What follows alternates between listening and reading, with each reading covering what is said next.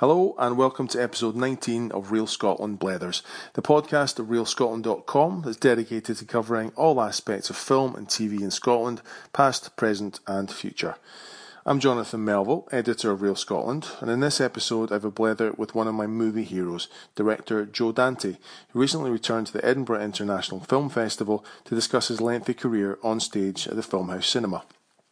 I've been a fan of Joe's work since at least 1990, and I remember going to the cinema to see Gremlins 2, the new batch, and I'd probably seen Gremlins before that on video.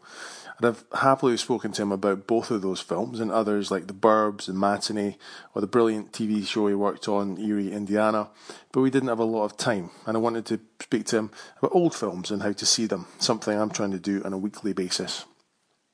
We discussed Joe's website, Trailers from Hell, which I've been subscribed to for a few years now, and where you can watch around 2,000 trailers with added commentary from Joe and other directors. We also spoke about his plans for a podcast and how he gets recommendations for films.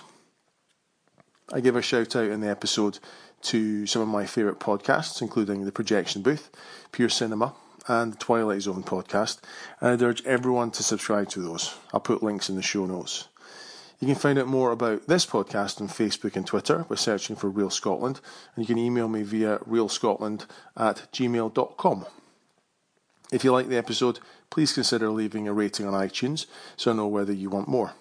You can also check out more episodes at reelscotland.com slash reelscotlandblethers, and that's always R-E-E-L in Reel Scotland. Anyway, enjoy the show, and I'll be back soon with more from the Edinburgh International Film Festival. I, am kind of uh, interested in always trying to find new films to watch, and I find that these days a lot of a lot of the way the way to do that is really a lot through podcasts. Mm-hmm. Um, some fantastic, Which, by the way, Trailers from Hell is starting its own podcast. Fantastic. We've already got eight of them in the can, and I think the week of July fourth we're going to post the first one. Brilliant. And they're they're pretty good. Is are you going to be? I'm in them. Yeah. Right. But I'm, I'm, not the host. Josh Olson is the host. but ah. but I, I, I, chime in every so often. Yeah, well, that'd be fantastic then. And some, there's some good stuff. Yeah. Well, there's some great podcasts like uh, the Projection Booth. Mm-hmm. Um, and um, Leonard Maltin's podcast is good too. Yeah, Leonard and Pure Cinema podcast. There's lots of great ones. But anyway, the point was I listen to them a lot to try and find new films, but old new films. Yeah because I kind of like to just you know go backwards and, and hear. Well, there's a you know no old movie. It's, there, there, there aren't any old movies. They're just yeah. movies you haven't seen. Yes, exactly. That's the point. And and so many people over the years I've spoken to, and they won't watch uh, old films, black and white films. I know. Which you must get people. More's the pity. Yeah, they're just and, missing out. Exactly, and there's so many fantastic DVD label, labels, and in the UK we've got one called Indicator. I know, I've been well, I've been following them. Amazing. Yeah. So I suppose the question really was just a little bit about maybe you could talk a little about for, for people who don't know about Trailers from Hell. Well, that's that's a lot of people. we never we don't really have any money, so we don't advertise. Uh, but uh, it started because I began my career doing trailers, and I always liked trailers, and so I had a collection trailers and uh, for movies basically from the 50s, actually mostly horror movies. And I thought, well, these aren't doing me any good sitting in a vault, I, and I don't have a 35 projector, so I should put them on the internet. And I thought, okay, well, I can do that, but then anybody can do that. How can I make it different? So I know I'll, I'll do a little commentary on each one of these. So I picked five pictures and I put them up, made a little video, and um, sat there for you know six months, eight months. Nobody paid much attention, as you as you don't on YouTube if you don't know it's already there. And then some friends of mine saw it and said, oh, you know, I, I have a picture I want to talk about. Is it okay if I do one? And it sort of grew from that into, well, now we can't just do horror movies because in order to get people to do it, you've got to give them kind of spread it out, let them do whatever they want. Yeah. So we started with those kind of movies and then we, we branched out. And I did have a lot of trailers, so we made transfers and we started to build our quote library and uh, I think it was John Landis, and then uh, Edgar Wright, and then uh, just, just various people. And uh, before we knew it, it was like it, it, was like something that people wanted to do. Oh, oh you know, I'd like to do Trailers from Hell. Can, can you? So I started having. We had we used to do uh, three trailers a week, all new. And at a certain point, we had such a huge backlog that we thought, well, now you know these backlog trailers nobody's seeing, Mm-hmm. so maybe we should just do two trailers and then one old one, and then and also I, I had to figure out themes. You know, what's the theme of the week, and you have to sometimes you have to go back into the backlog to, to fill out the theme. My favorite one, and they're and they're they're silly, but my favorite one was we had um, two Brad Pitt movies, and we couldn't think of another picture to run, and so we ran Pit and the Pendulum, and we called it Brad Pitt and the Pendulum, which is pretty terrible. Um, and over the years, uh, it has become uh, popular enough that um, some of the DVD distributors have asked us to make course, them yes. extras on the show, which is the only way we make any money, and then we give it, give money back to the people who are the commentators. Um, but the, the, the, the reason we did it uh, was because most kids today not only don't want to watch black and white, they don't even know it exists, and they don't know uh, who they don't know who Cary Grant was. I mean, they, they they don't know a lot of stuff, and that's not our primary audience. But there's another audience of people who are interested in movies but don't know enough about them. Yeah. And this is a curated way of getting people that they recognize talking about things that they might not know about, and hence aiming them toward, you know, maybe you've never seen a Sam Peckinpah movie. Here, maybe take a look at this, Yeah. and then try this movie. And if you like that, you can go to this movie. Yeah. And then we're, I'm, I'm sort of giving back because these kids don't have the benefit of the kind of instant movie education that I got just by living my life when I was a kid, because that was the world we lived in. Movies were everywhere. They were filler on television. They were, you know, you turn on the TV now, you get infomercials, and, and I turned on my TV this morning, and it was uh, teleshopping, teleshopping, teleshopping, teleshopping is on Yeah. every station. Used to be old movies. Yeah. Um, and so I think that there needs to be a curating system where if you get that list of Netflix movies and it's just a bunch of titles, you ha- maybe you can go to Trails from Hell and look it up and see if somebody has said anything about it because it's it's it's not Wikipedia. It doesn't have every movie ever made, but it does have 2,000 movies, and that's a lot of movies. So maybe there's something there that would interest you. So that's why we've got it, you know, by genre, by title, by uh, by year, you know, decade, whatever. And and it's been uh, it's been very rewarding in the sense that I've made a lot of new friends. I met uh, I met people that I didn't know that I, I didn't know before, um, and I've I've learned a lot of stuff doing it. And so, you know, I think it's a a fairly unique thing on the internet, uh, and. Um, the only thing is trying to get people to know it exists. That's Yeah. been the hard part. Yeah. Because when I when they when I give them a card and they go on the site, they go, "Oh, this is interesting." Yeah. And the podcasts. So, what, what sort of format will that take? Will that be? Um, It's called. It's called. an it- hour long, no, no, it's about an hour, and it's uh, called um, uh, from presents the movies that made me, Mm-hmm. and it's all these different filmmakers talking about their favorite movies. Sometimes they have different topics, like movies you should, movies you should never. What was that? What was his? God, we have a comedian named Dana Gould, and he had a funny.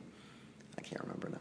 Um, uh, we have uh, Mark, Miguel Arteta talking about Russ Meyer. Uh, we have um, uh, Keith Gordon. We have a whole, just a whole bunch of people. Uwe Boll. Um, and, and it's been fun, and they're educational and interesting and, and dirty. Uh, and so we've got eight of them done, and uh, we're going to put them up starting on uh, July 4th week. And then there'll be another one every week, and then we're just keeping going. Fantastic. Um, And will you do some of them uh, like via Skype? So someone in the UK, perhaps, a director here, or will they? They That's a great idea. Uh, we should do that. Uh, at the moment, we're just doing it in this little cubby hole in Hollywood. But yeah, we could do it by Skype because Skype is pretty good. I mean, the quality is really pretty good. Yeah, that's fantastic. And how do you uh, discover films? Is it through things like trailers like Hell, where, you, where people recommend things that you maybe haven't heard of, or There are a couple of Brian Trenchard Smith has put turned me onto a lot of odd movies that I didn't know much about, you know. Um, uh, and um, every so often somebody comes up with a title, like Josh Olson did one called Doberman, and I thought, Doberman, is it about the, is it the Doberman gang? Is it the no? It's it's a French movie that I'd never heard of. It was this heist movie, uh, and I and it looked really interesting. And it was like, I I know I'm learning. I mean, I was I was supposed to be imparting knowledge to other people, and now I'm the one who's actually learning from it. And I, do you do you think things like um, I mean, America you've got TCM. Mm-hmm. That's all we've got. Well, yeah. I mean, here we've got TCM, but it's nothing like the US one. I don't know if you've ever. No, what's it like Uh, here? it's it's well, the films are not as well curated at all. There's no one doing um, bits in between the films. No one introducing the films. It's just a channel with Ah. adverts that you don't pay for. Uh, so we don't really have commercials? much. Yeah, we've got film four, which Yeah, film four I saw last night. Which is not bad. I think that's probably the best we've got. Uh, Filmstruck has now arrived here. Right. But you can't stream it from your phone to the, the TV, so you can only really watch it on your phone, which is not quite. They're, they're working on it, I think. I think I think you But- should be able to do that though. Not here. Not, Oh, no, not they, here? they've- Oh. yeah, I've tweeted them, and they're like, "Yeah, we're working on it." So Oh, okay. it'll come, I think. Yeah, Um, they have a good selection. Hmm. yeah. So I, I was just sort of wondering as well, you know, what you what your thoughts are of. Well, I have Filmstruck because I did uh, some sort of panel for them. Um, on a, it was Halloween, I think. Um, and as a reward, they gave me a subscription. And I find that uh, I, I'm, I constantly go to the site and read what they have to say. Almost never watch the movies because I just don't have time. Yeah. And that I think is one of the big problems with trying to uh, get people interested in old movies is they don't even have time to see all the new movies, let alone all the old movies. Yeah. And I, I, I just starting to realize that I'm kind of a vanishing breed of people who have soaked in so much movie lore during their entire lives and now have reached a certain age where I've got that in the background and I don't need to replenish it and now I want to see new things. Yeah. But the people who are younger than I don't have all that stuff in their background, so they actually need to go back and see that some of that stuff, and they really don't have time to absorb it. Yeah. Well, I'm kind of hungry for this stuff, and that's why I think it's great you're doing a podcast and things like, um, as I said, the projection booth. I don't know if you've. I'm not sure. I if you've haven't heard on it. I know I know about it, but I'm. Fantastic. They just did a five-hour. Oh, it's five uh, hours. Well, it depends. It could be they did a seven-hour one on um, Conan the Barbarian. Well, there's another think- thing. I mean, who's got seven hours to to about Conan the Barbarian? Well, it was all the Even if. I loved Conan the Barbarian, Yeah. I mean, I don't know if I have seven hours worth. I know, but I listen to it in chunks. So I'll, I'll sort of listen to maybe an hour, you know, half an hour and make my breakfast, and then Right, and people are jogging and, you yeah, know, making the driving, dinner and things. yeah. That's the beauty of it all. Um, and the world of, of Blu-rays and uh, and DVDs. Do you do you manage? I guess you don't have much time to watch those either. Or? No, I have them and I buy them and they yeah. sit there and I don't watch them. I just bought a DVD of uh, three John Alton movies that uh, I like. You know, uh, Raw Deal and He Walked by Night and um, T-Men. Movies I really like, and these are apparently really good versions of movies that are often fuzzy and crummy looking. Uh, it's it's been sitting there for you know weeks and weeks. It, it's I've got a Budd Boetticher box set to get That's- to. those are good. Yeah, Those are really good. I, I watched the start of, of one of them, Tall T, I think it was. Beautiful. no, they're great movies. Too. and all the extras and just contextualizing it again. Um, so just we've not got too much time left. But I was wondering, what are you working on just now? What's your kind of apart from Trailers from Hell? What's your is, have you got a passion project you're working on? I have uh, many passion projects, all of which are unfunded at the moment. Right. Uh, because you may remember in his later years, Orson Welles traveled the world uh, begging for money um, and seldom making movies, just asking for the money. And uh, now we're all in his boat. We all have to get money. I've got projects that are, and nothing is funded by one person. It's not like you can go to J. Paul Getty and say, "Here, give me money for my movie." So many logos now at the start of yeah, films. I know. And you think, what, who's the accountant on this show? How do they, how do they figure out who gets the money? Yeah. I mean, the idea of, of trying to put together these building blocks of finance, and then one block falls out, and you're Terry Gilliam again, you know?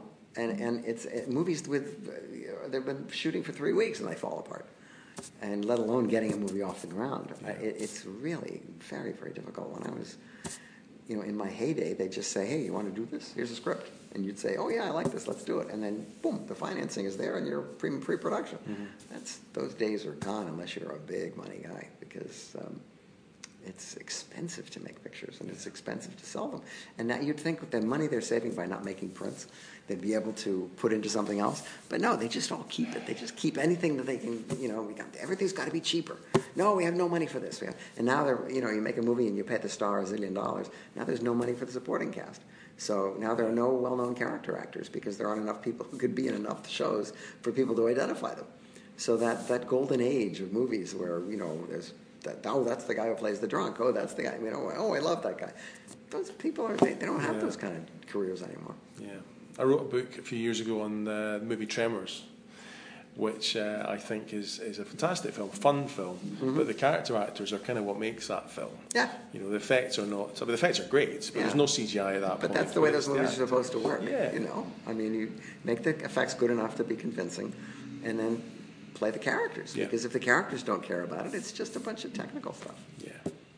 It's uh, yeah. Do you think uh, you, you mentioned the other night that you're working on a, a anthology series? Well, it's it's a. I did a movie called Nightmare Cinema. I'm, I'm one episode Right. of, it's of five, and the idea I think was that if this sells, then they could make it a, a series, Okay. which would be Masters of Horror ish kind of series, because that was also the, the gimmick behind the movie is that these these directors are all known for doing horror films, and it's it's a horror film in the classic tradition. It's set in a haunted movie theater. Um, whether it gets any traction or not, I don't know. Yeah. I mean, it's two hours, which is long for a horror movie. But you got five directors, you know, you gotta let them do their stuff. Yeah. I was watching your segment of the Twilight Zone last night. I thought I would just fast forward to that bit because I love the Twilight Zone, and I'm working my way through. There's a there's a great podcast. In fact, we're talking a lot about podcasts, but uh, the Twilight Zone podcast, and uh, they go through every episode, and so you Oh, watch, really? you watch the episode and then have a listen. Oh, that's great. So I'm kind of uh, I'm starting again with the series because I got through the first series um, maybe a year ago, and then as you're talking about time, I just didn't find the time. So I'm So going back to season the beginning. season one? Go back to the start of season one. I think I'm only on episode. I'll be episode three now. Well, season one is pretty good. A pretty Yeah. good season. Yeah. I mean, it- when they got a little, they were they were always had bad ratings, and they were always about to be canceled, and um, and and so it was by the skin of their teeth that they stayed on, and it was largely because people my age were like who didn't count in the Nielsen ratings were the ones who were watching, and uh, and then they they went back. They went to an hour, which.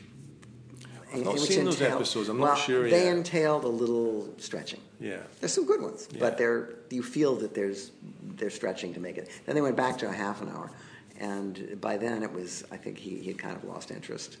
And there's some okay ones, but it's not the best season. The last season and then he did Night Gallery, which he didn't really have much control over, and. There again are some good episodes in there, but it's a Universal TV show. It looks like every other Universal TV show, and they're uh, they have bigger stars, but um, I think Serling kind of um, I think he was disappointed in life. Otherwise, he wouldn't have smoked so much. I mean, he was smoking all the time. But he did some great screenplays. I mean, you know, Seven Days in May and and um, you know, Planet of the Apes. I mean, he was a good writer. And this is, I think, the 50th anniversary of the Planet of the Apes coming out. So I'm kind of trying to have a bit of a an ape. Mm-hmm. Have you ape seen the new fest. I haven't seen the latest one. No. The new series, you haven't seen any Of the. from Rise of the Planet of the Apes. I've seen a couple of them, Yeah, but they're not. pretty- the, they're pretty good. Yeah, I think War is, is the most recent one. That's the I've most not- recent I've not yeah. seen that one yet. But uh, I mean, they're they're they're all the same movie. Yeah. But but the Yeah. effects are great. yeah. Um, That I woman is here. us, really. Um, what was I going to say? Yeah, so just basically, uh, I think that's me, really. With the, with the, I think that's me. I I'm getting pushed out, so thank you. What was this Thank you for? you- I'm doing a podcast. I've started a podcast as Oh. well. Wow, Um, I really got in there late. uh, which is I run a website called Reel Scotland, which is tries to discover things happening in film and TV in Scotland, which I've been doing since 2010. But I'm only now getting into podcasts. Well, you know, I, I find Scotland to be a real movie place. I mean, uh, there's a lot of movie buffs here. And uh, I noticed it first at the festival, but even in the alternative weeklies and stuff, I mean, there's, and it's also obviously a big music place, but the, the quality of writing and stuff here reminds me of what LA used to be when they had uh, alternative weeklies, which they don't anymore. Yeah. They have one, I think, left, but it's it's been bought out by some company, and it's just a bunch of nonsense. But uh, but this this is this reminds me of it's just more stimulating. I, I think it's a it's a more stimulating town. Well, in Edinburgh, we have a very high number of screens per head of population. I can't remember. I looked into the numbers a few years ago, and it's one of the biggest in the UK actually. And Edinburgh gets, um, like London and maybe Manchester, we get all, a lot of the, um, you know, the, the blockbusters, but also the kind of more art house films. yeah. Well, I, you know, Film I see House. Filmhouse has a pretty uh, Exactly. eclectic uh, group of things, which I think is great. Yeah, so that really helps. Just And they have 35 millimeter projectors, Yes. which we don't have in LA. except at the Cinematheque. But I mean, literally, they, they, the studios insisted that the exhibitors destroy their equipment in order to get the, uh, you know, the, the, new the new stuff, Yeah. and uh, so they wouldn't have to make prints anymore. But unfortunately, that has taken a whole, out of circulation all movies that are on 35 millimeter, which are never going to be on, DV, uh, on DVD or or even or DCP or anything like that because there's just not a big enough market for it. But if you have a print, if you have a 35 millimeter print, you, you were able to go anywhere in the world and show that print. And now all, you're, you're, you're hoist to all of the different video formats and all the different parts of the world. You know, so there's a DCP that's made in in, uh, in Britain can't be played in China. You know, I mean it's that's crazy. I mean it's just it's so self-defeating. But that's because they don't value their old stuff. They only care about new stuff. On that note, Okay, thank you. good to meet you. Thank you.